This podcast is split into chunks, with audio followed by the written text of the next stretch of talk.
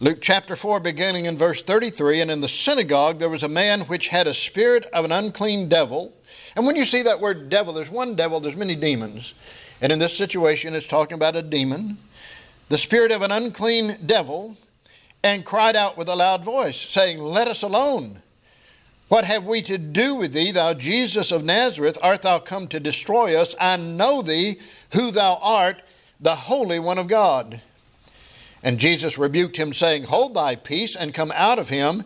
And when the devil had thrown him in the midst, he came out of him and hurt him not. And they were all amazed and spake among themselves, saying, What a word is this! For with authority and power he commandeth the unclean spirits, and they come out. And the fame of him went out into every place of the country round about. One of the reasons I think for this message, and maybe this series, a friend of mine had posted something recently on Facebook, and what they posted was that asking a question why is it that you don't hear preachers warning people about Satan and about demons today. And I got to thinking about that, and I said, you know, you don't hear that. You don't hear a lot of preachers talking about that today, but I'm going to tell you, as I said just a moment ago, Satan and his cohorts are very real. There are a lot of folks today that scoff at the idea of demons. A lot of folks that use demon possession as an excuse sometimes to commit crimes. I realize that. But many seek to deny the existence of demons because of the immature attitude that some folks have toward them. Listen, Satan is not a creature that has horns coming out of his head and a pointed tail and wearing a red suit and carrying a pitchfork. In fact, what the Word of God tells us is that he is very lovely. You know, I think of that ad many times that we've seen on television, if you watch much television, if you watch sports especially, many times they'll have an ad for a beer company. And you've got all these guys out in nature and they're sitting around the campfire and, and they're all lifting a cool one and they're saying, Boy, it doesn't get any better than this. Folks, that's not reality. If you want reality, go look at the drunk in the gutter with vomit and flies all over his face. You look at the destroyed homes. You look at abused children. Now, that's the reality of what following Satan and living that kind of life really does. Some seek to deny the devil and deny demons because, you know, educated people just don't believe that stuff, right? Now, if anybody's smart, they'll listen to what the Word of God says. We're only hurting ourselves to deny the existence of a devil and deny the existence of demons. I heard a story about a fighter, a boxer, came in to his corner between rounds and he told his trainer, he told his manager, he said, Man, throw in a towel. He said, I'm, I'm getting beat up out there. It's really, they're working me over. And the manager looked at him and said, Oh man, that, that other guy's hardly laid a glove on you. And he says, Well, you keep an eye on the referee then, because somebody's working me over in that ring. well, now listen, folks, somebody's working us over as God's people. And somebody's working us over as the Lord's churches, and somebody's doing a lot of damage to us as the Lord's churches. Satan is not a figment of the imagination. Satan is not somebody that preachers made up to keep people coming to church. Satan is a real being. He has all the qualities of a real person, and he is the bitterest enemy of God. Satan hates God. And he is the evil opposite of everything that God is good, okay? But he doesn't act alone. What we know is that when Lucifer, and that was his name originally, you can read it in the scripture. There, we understand, we believe. There, not all of them are named archangels. I think Michael's the only one that's named an archangel, but we believe there were three archangels Michael, Gabriel, and Lucifer. And Lucifer was over the material creation. But if you read in Isaiah, the 14th chapter, he began to be lifted up. In fact, if you read in Ezekiel 28, the Word of God says of him, You were perfect in your ways till pride was found in your heart. And so we read about that pride working in Isaiah 14, where he says, You know, I'm going to be lifted up. I'm going to be like the Most High. He's saying in his heart, I am going to be equal with God. And so we're told that he was cast out of heaven. We'll read that verse in just a moment in the 12th chapter of Revelation, but in Luke chapter 10, verse 18, you know what Jesus said? He said, I beheld Satan fall as lightning from the sky. Jesus saw Lucifer cast out of heaven. Revelation chapter 12, beginning in verse 3 says, And there appeared another wonder in heaven, and behold, a great red dragon, having seven heads and ten horns and seven crowns upon his heads, and his tail drew the third part of the stars of heaven, and did cast them to the earth. And the dragon stood before the woman which was ready to be delivered, for to devour her child as soon as it was born. A third part of the stars of heaven talks about the angels that God had created. And one third, when Lucifer rebelled against God, one third of all of the angels, how many angels did God create? We don't know. Myriads upon myriads. Ten thousands upon ten thousands. Who knows how many angels there are? But one third of them said, We're going with you, Lucifer. And the scripture says he drew them out of heaven. They were cast to the earth. And then, if you want to just look at the last part of verse 4 for a moment, you know what Satan's been trying to do ever since he was cast out of heaven? He's been trying to destroy the coming of Jesus Christ. You read about Herod trying to kill him and, and all of the things that happened to Jesus while he was upon this earth. But these fallen angels, this third part of the stars, is what we refer to as demon spirits today who do the bidding of their master. You see, Satan's not omnipresent. Satan is a created being. He can't be everywhere. I've told you before. I love it when a preacher says, Boy, the devil was sure in my church today. That means he wasn't here. Amen. Okay? Now, his demons are probably here today. There are probably demon spirits watching what we are doing today and listening to this message. And by the way, they're not going to like the message. You know, you, you guys can just quit listening. You're not going to like it, all right? But Satan has to have these minions of his to do his bidding. And they don't have, the, the demons don't have any love for God. They've already, already rebelled against God. They chose who they want to serve. They chose their master, and that is Satan. And they know that with that choice, they've sealed their eternity.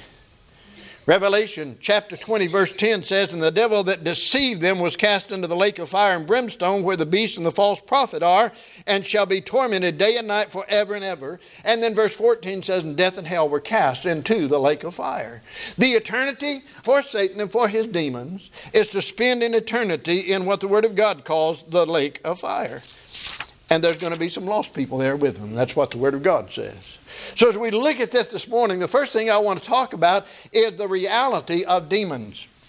The reality of demons. There is, as I've been saying, there is a devilish spirit world in this life with which we have to contend, folks.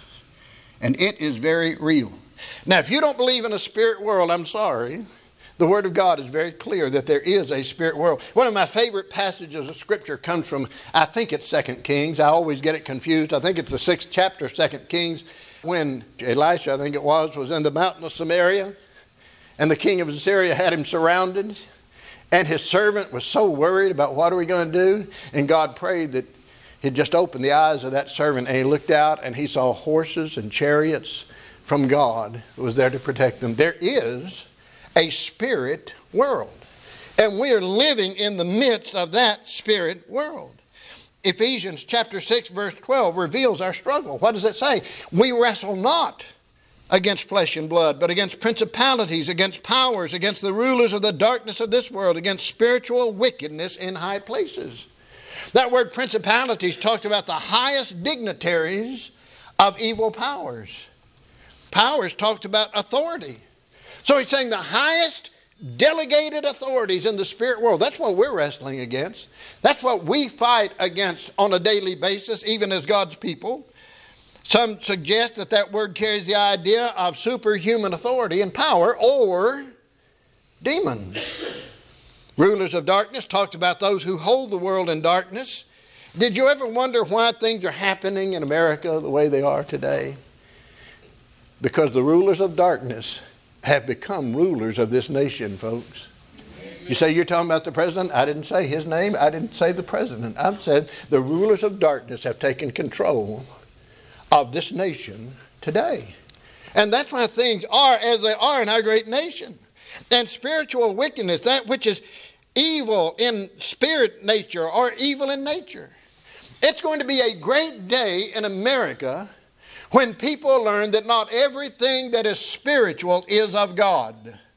I think we've got a lot of people that think if it's spiritual, it must be of God. 1 John chapter 1, verse 4 tells us what? It says, Beloved, believe not every spirit, but try the spirits. And then he says this, whether they are of God, because many false prophets are gone out into the world. There's a lot of false teachers out there. There's a lot of false preachers out there. What are we supposed to do? How do you try the spirits? How do you try a teacher? How do you try a preacher? This is why it's so important to know this right here.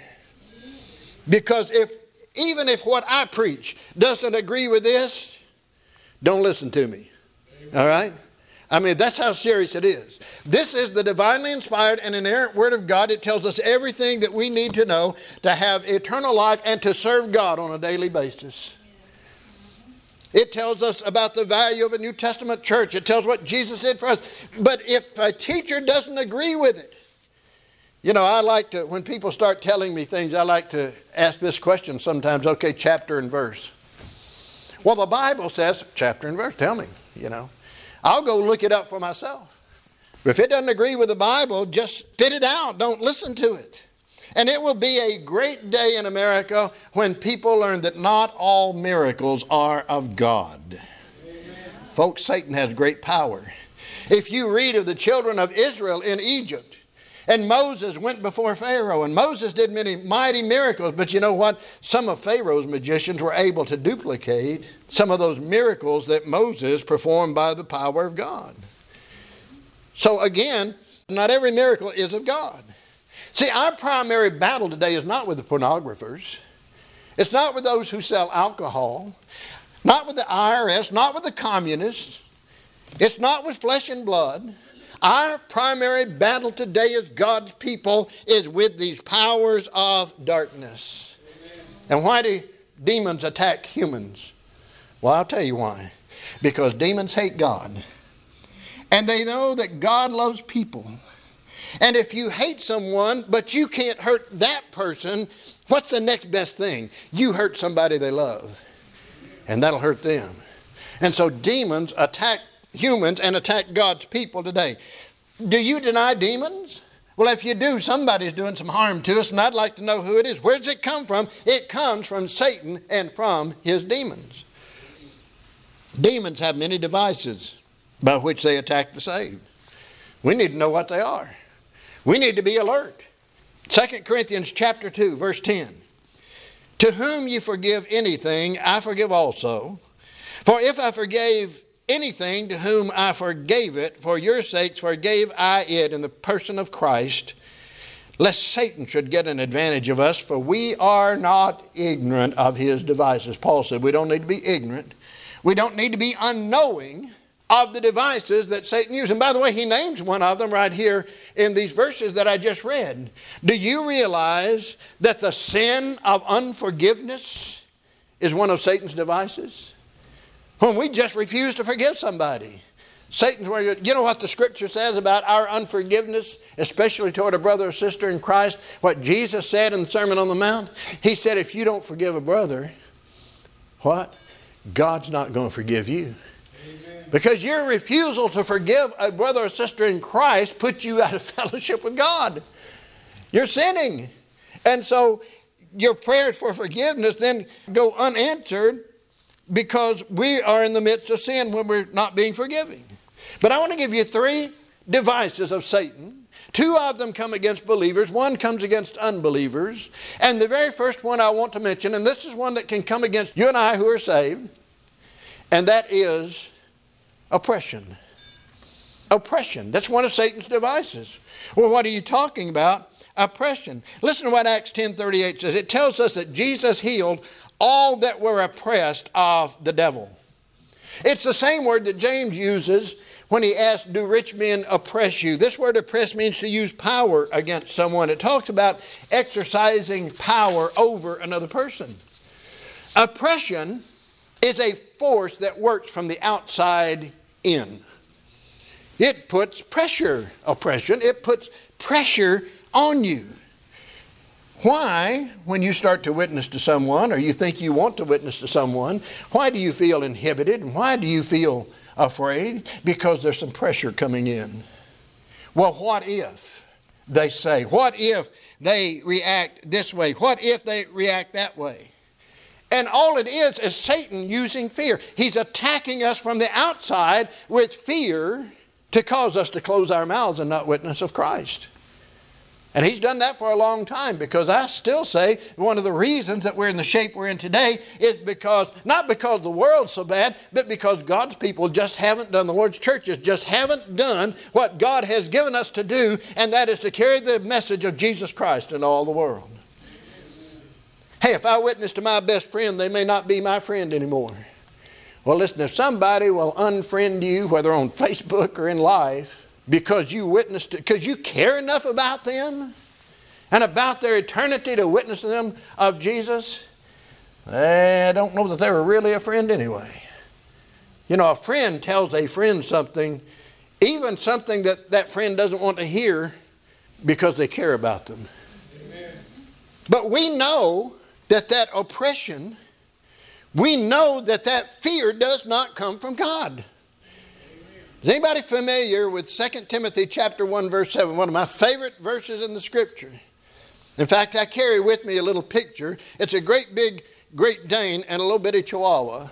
And the caption is that verse. It says, For God hath not given us the spirit of fear, but of power and of love and of a sound mind. That word fear talks about moral cowardice, it talks about timidity. When we are afraid, when we are afraid to stand up, stand up for Jesus, when we are afraid to witness to the Lord Jesus Christ, that's moral cowardice, that's timidity. And that did not come from God.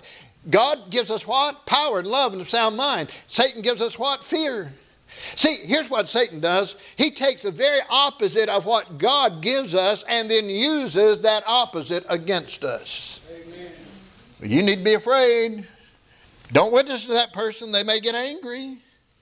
And so Satan uses pressure and oppression, and he uses the pressures of the world and the temptation to sin against us also. You know, according to the fifth chapter of Galatians, you know that one of the things that is in your flesh naturally is something called lust, right? Since Mr. Carter did years ago what he did, everybody always thinks of lust in a sensual manner. It's not always used in that manner. You can lust after things Okay? So we have lust in us. And listen to what James says in James chapter 1 verse 14. But every man is tempted when he is drawn away of his own lust and enticed. See, Satan knows that we've got that in us. And he works on that lust. And he entices us. That word entice means to catch with a bait. It's like going out with an artificial lure and fishing and catching a big bass, okay? And Satan works on us and on that lust to catch us, to entice us. Do not think that demons will not come against a dedicated, faithful child of God. We are their primary targets, folks. Because Satan knows if he can get me, and especially a preacher, I think, but any other child of God who's faithful to the Lord, but if he can get me or get you, to turn our backs on God, to go away from God, to quit serving God, then He's won a great victory because He can hold us up to the world and say, see, it wasn't all that serious with them. There's nothing to it. Don't listen to them. Listen, if Satan tempted Jesus in the wilderness, folks, he'll tempt you too. Well, the next thing that he uses is obsession. Obsession. Luke 6:18 says Jesus healed those that were vexed with unclean spirits. Acts 5:16 says a multitude brought them which were vexed with unclean spirits. Now, if you look up synonyms in Webster's dictionary, you're going to find out that the word vex and the word obsess are identical. They mean the same thing. They are synonyms. What does it mean to vex? It means to harass. It means to trouble. And so Satan uses oppression and then he uses obsession against the children of God. Oppression comes from the outside in. You know where obsession comes from? From the inside out. It's again working on that lust and, and our sin nature that is within us. It deals more with the mind and the spirit of men than it does with the flesh, although it involves the flesh. We have a lot of people today that are obsessed with many, many different things, like sex and money and all of those things, and we're going to mention some of those in just a moment. But we have many people that are obsessed with many different things, and some of those people profess to know Jesus Christ as Savior. Some are, I said, some are obsessed with sex. That's all they think of. We have seen recently in our city, if you read the news, look at the newspaper or look at the online news, there have been many different trials about either men abusing sexually, abusing children or, or women or whatever it may be. What's the problem? Well, this is it. Those who are obsessed with sex read pornography to feed their obsession, and they can't get enough of it. And if you go into any, especially a convenience store in this town, what are you going to see standing right out in front of everybody? America today is obsessed with sex. What are the most popular movies and TV shows, or how are they advertised many times? Because of their sexual content.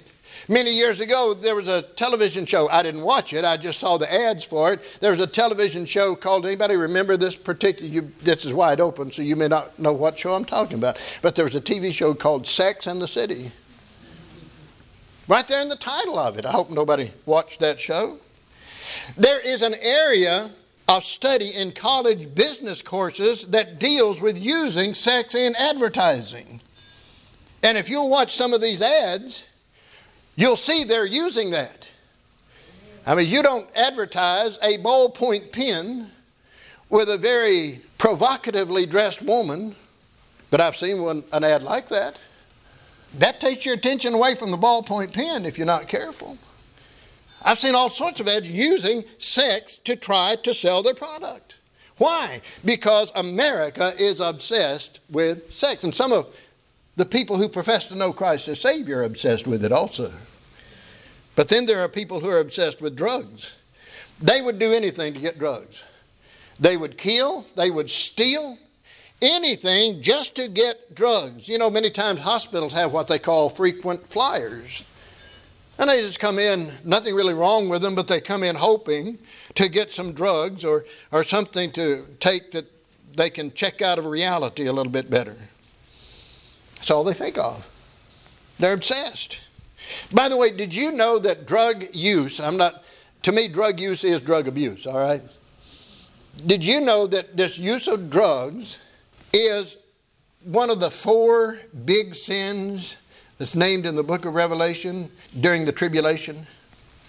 Listen to Revelation chapter 9, verse 20. And the rest of the men which were not killed by these plagues, yet repented not of the works of their hands, that they should not worship devils or demons, and idols of gold and silver and brass and stone and of wood, which neither can see nor hear nor walk.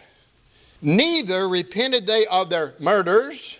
We have a problem with murder today? Certainly do. Or their sorceries, nor their fornication, nor of their thefts. We understand what fornication and thefts are. We know what murders are. Do you realize that word sorceries is from the Greek word pharmakeia? What word do we get from pharmakeia? Pharmaceutical. Pharmacist. And that word pharmakeia means to enchant with drugs. It can refer to a drug, and it can also refer to a poisoner. And that's what drugs do. And by the way, I will just point out alcohol is a drug. We hear people say drugs and alcohol. No, alcohol's a drug. And when I'm talking about drugs, I'm talking about alcohol just as much as I am any other drug, whether it's methamphetamine. Aaron sent me an interesting story last night. Man goes into a police station. Now, this is how bad you get sometimes when you're obsessed with drugs. Man goes into the police station.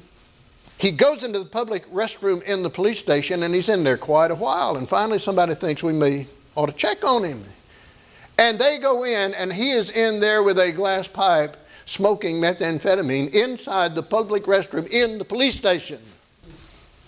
Not the smartest thing in the world to do. And of course, he got arrested right away.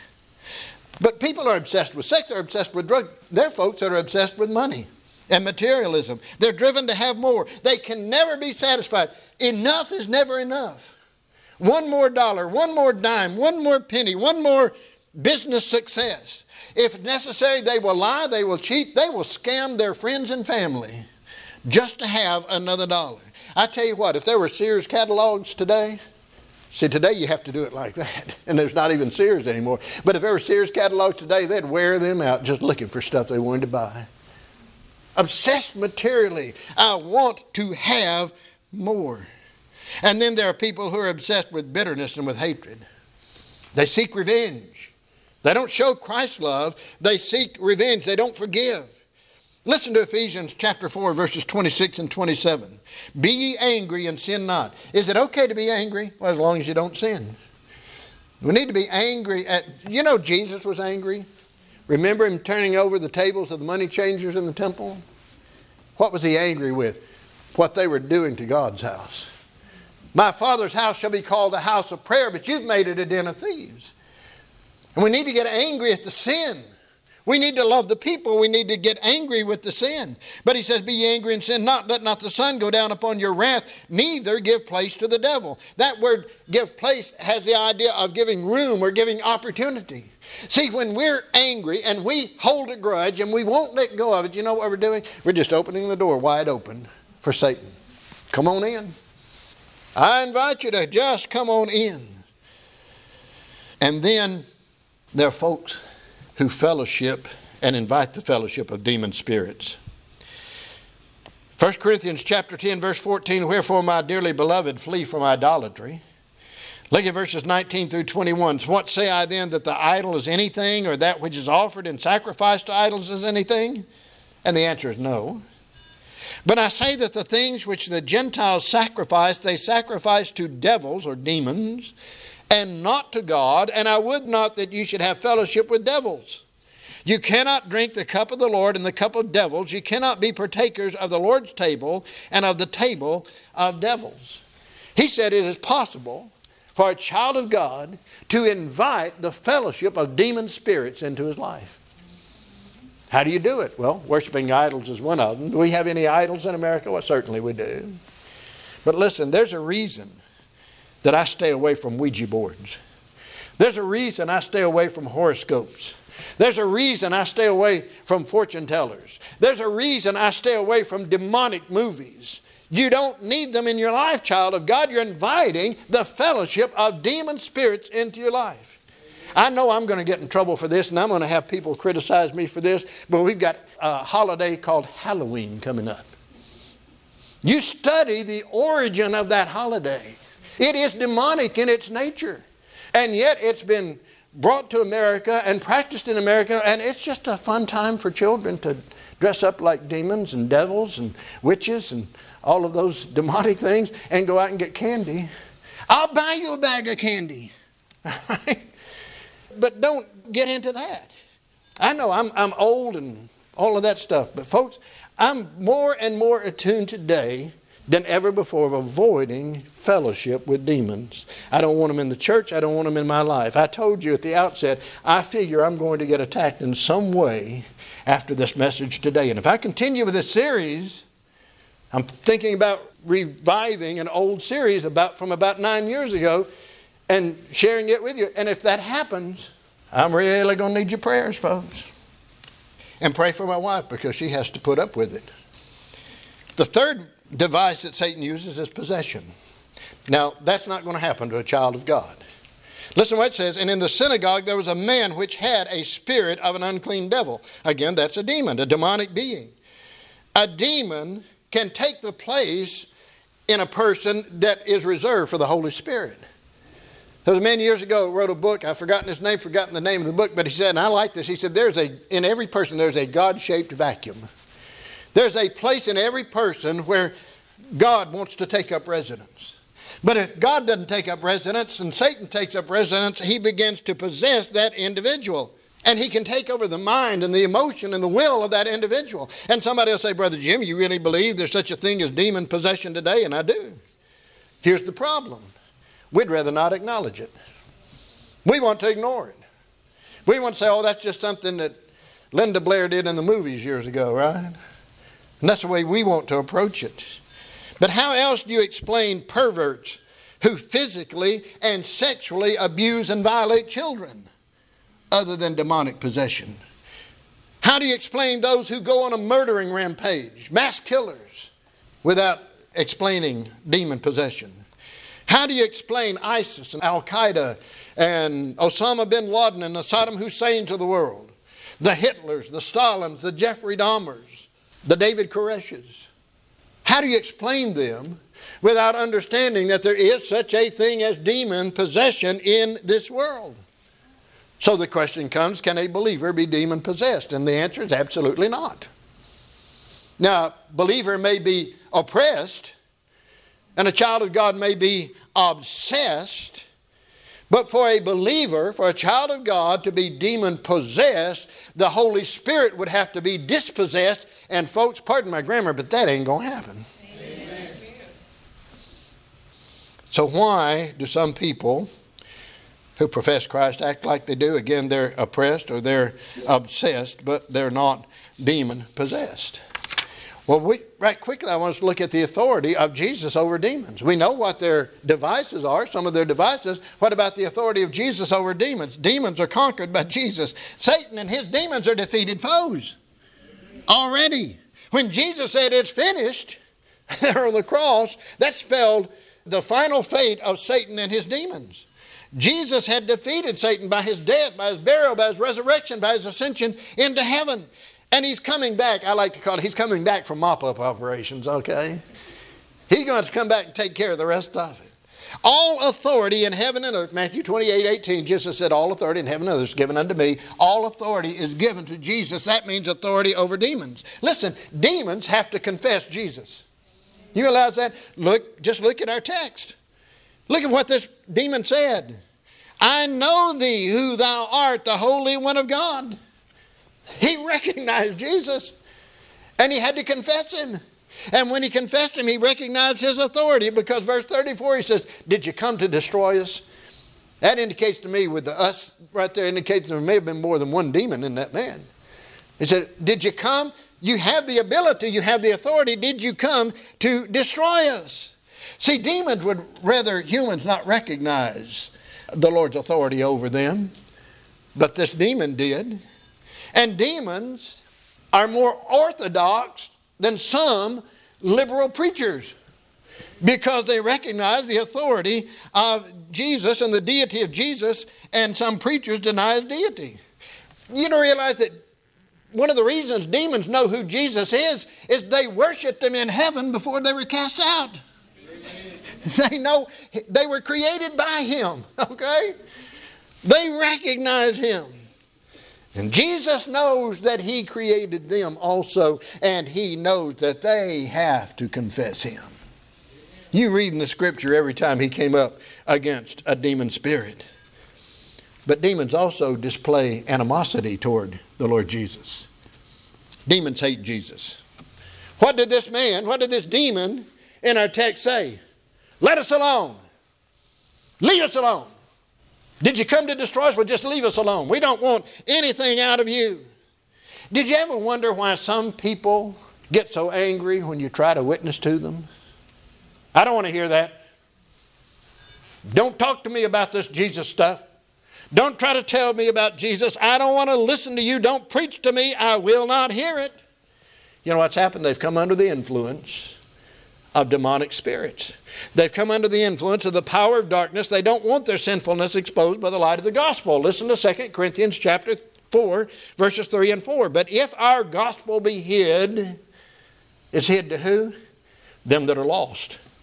Them that don't know Christ. In whom the God of this world hath blinded the minds of them which believe not, lest the light of the glorious gospel of Christ, who is the image of God, should shine unto them. The lost may not even realize why they don't like the gospel. They just don't like it. They just know that they don't like it. And so there's a daily battle going on for the souls of men.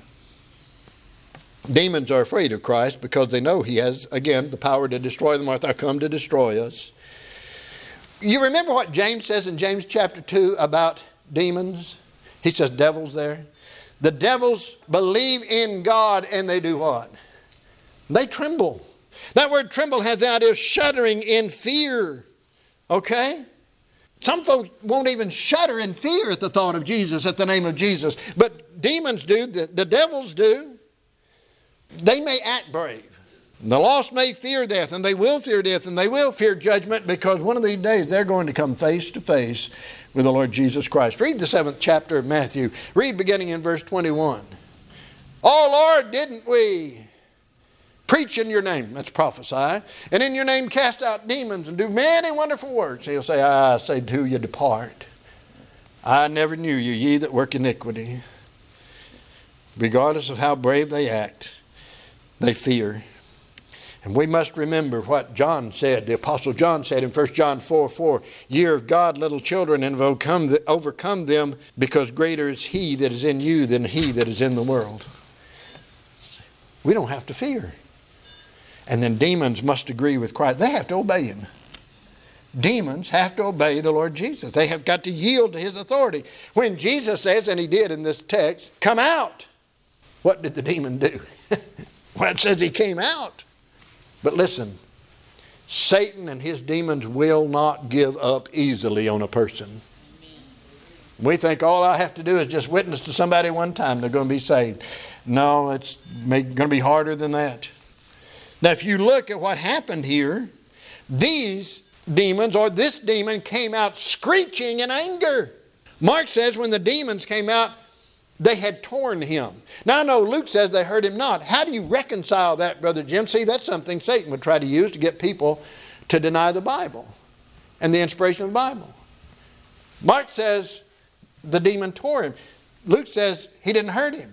Well, it's understanding what that word torn means. And here's the explanation of it. Torn has the idea of a spasmodic contraction or to convulse as with epilepsy. You know what happened when this demon came out of this man? He came out screeching, he came out in anger, and he sent the man into convulsions. But the man himself was unharmed. Demons have to agree with Christ. And in fact, if you look at verse 35, what did Jesus say to that demon? Hold thy peace. Now, I like the understanding of what hold thy peace means. It means to be muzzled as a dog. Jesus has said to this demon that came out screeching, He said, Put a muzzle on it. And guess what? That demon had to put a muzzle on it because Jesus told him to. And if Jesus has authority over demons, guess what? As children of God, we have victory in this world. In Luke 9, the first two verses of Luke 9, Jesus gave his apostles power and authority over demons. Then he called his 12 disciples together and gave them power and authority over all devils and to cure diseases, and he sent them to preach the kingdom of God and heal the sick. And the purpose of the power, of course, was to prove that the message is from God. Luke chapter 10, verse 11, he sent out the 70, and it says the 70 returned again with joy, saying, Lord, even the devils or the demons are subject unto us through thy name. In giving the Great Commission, again, what did he say? All power, all authority is given to me in heaven and in earth. So, how can we have victory over the kingdom of darkness? Here's how we can have when we are in Jesus Christ and we fully submit to the Lordship of Jesus and to the leadership of the Holy Spirit. That's how to have victory in this kingdom of darkness that we live in. Remember, Satan's called the God of this world. Now, I know the world seeks to solve the problems of sin and evil. And one of the things they try to use is legislation. But, folks, law can't deal with the heart. The only thing that laws and prisons can do, and you say you're against laws and prisons, no, I'm for them, but they cannot solve the problem of sin. Here's an illustration. A dad was trying to talk to someone, his son kept repeatedly getting up, walking around, and all, and his dad would say, Sit down, sit down, sit down. Finally, he took that child by both shoulders, pushed him down in the chair, and said, I said, sit down. And as he walked away, he heard his son say, I may be sitting down on the outside, but I'm standing up on the inside. Law can't touch what's on the inside, and it can't take care of the heart. You cannot, you've heard this phrase before, but you cannot legislate righteousness. We have so many laws in our nation today, I'm afraid to move this way or that way sometimes, you know, because there's a law for everything. And still, things are worse than they've ever been. You can't legislate somebody into righteousness. Listen to what Paul said to the Galatian churches. For if there had been a law given which could have given life, verily righteousness should have been by the law. But it's not. Righteousness comes by faith in Jesus Christ. The world also seeks to solve the problem through education. Now, I'm all for education. To our young people, I would say get as good an education as you can get when you go to college or even in high school when they try to teach you Darwin's theory of evolution. Learn just enough to give back on a test to make a good grade on the test and then forget it because it's not true, it's not biblical. But many believe the answer is education. If we can just teach people, if we can just teach them to be better, they will be better. The reason pe- they'll say this: the reason people sin and commit crimes is they just don't know any better. Listen, you can teach people all you want to teach people, but people commit sin and people commit crimes for one reason they are sinners. And the answer for sin is not education, merely education. It has to be a change of heart. Hitler's Nazi Germany was one of the best educated societies in the world. And look at what they did. Ignorance just holds the uneducated in bondage to people who are educated. That's all ignorance does. So you need some education. But listen to what Theodore Roosevelt, President Theodore Roosevelt said about education one time. He said, A man who has never gone to school may steal from a freight car, but if he has a university education, he may steal the whole railroad. You just make smarter criminals when all you do is educate them without changing the heart. And the only way to change the heart is through the Lord Jesus Christ. Mere education. And I'm, again, for education, especially since our daughter started teaching. I'm all for education. I think teachers ought to be paid millions of dollars a year you know, for what they put up with. She does too, right? But education alone cannot prevent sin. And then others say it's a bad environment. Oh, my, my, my. If you'll just change the environment that these people grow up and these kids grow up in, you're going to make better people. Where did mankind get into trouble? In a perfect environment in the Garden of Eden. God gave Adam one rule one. Do not eat of the fruit of the tree of the knowledge of good and evil. And he didn't even keep that one in a perfect environment. The world deals with symptoms and not the cause. The cause is the heart. And again, change the heart and you'll change the environment. I'm thankful to have grown up in a Christian home because I can't imagine where I might have been if neither of my parents had been saved and had raised me in a home where Jesus was not the center of that home. The victory over the world, the flesh, and the devil is in Jesus himself. James 4 7 Submit yourselves therefore to God, resist the devil, and he will flee from you. But you won't submit and you won't resist until you know Jesus Christ as Savior and He becomes first and foremost in your heart and in your life. Saved, dedicated believers will come into battle against the devil. We will face Satan. 2 Timothy 3:12 Yea, and all who will live godly in Christ Jesus shall suffer persecution. Get ready, it's coming. And it's coming in greater numbers and with greater force, I think, than it's ever come before. Satan knows his time is short. I mean, you just look around you this morning. I know we've got some folks out of town, but think about how many members we have of this church and look around you and see how much wood showing today. I don't guess that's wood, that's material, okay? What's the problem? Satan, sin, oppression, obsession. If you're oppressed by the devil, here's what you do get closer to Jesus and serve him faithfully. If you're obsessed with anything that we mentioned, Get close to Jesus. You need Him. And you need to get up. I wish people would get obsessed with Jesus, you know, with serving Jesus. And remember that a lost person is a candidate for possession by a demon spirit. Again, you say, would, you, would that, you think that would really happen? I believe Satan will make it as difficult as he can make it. And I know I'm probably addressing anybody that may be watching by live stream or listening on the podcast with this, but Satan will make it as hard as he can make it for you to be saved. He will give you excuses.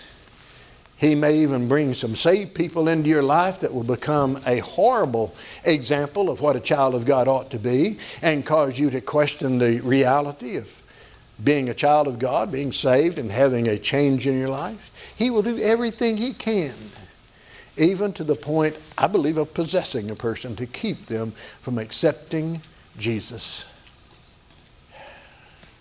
We live in a world today that not only is obsessed with so many of these things that I mentioned, but obsessed with Satan and obsessed with serving him.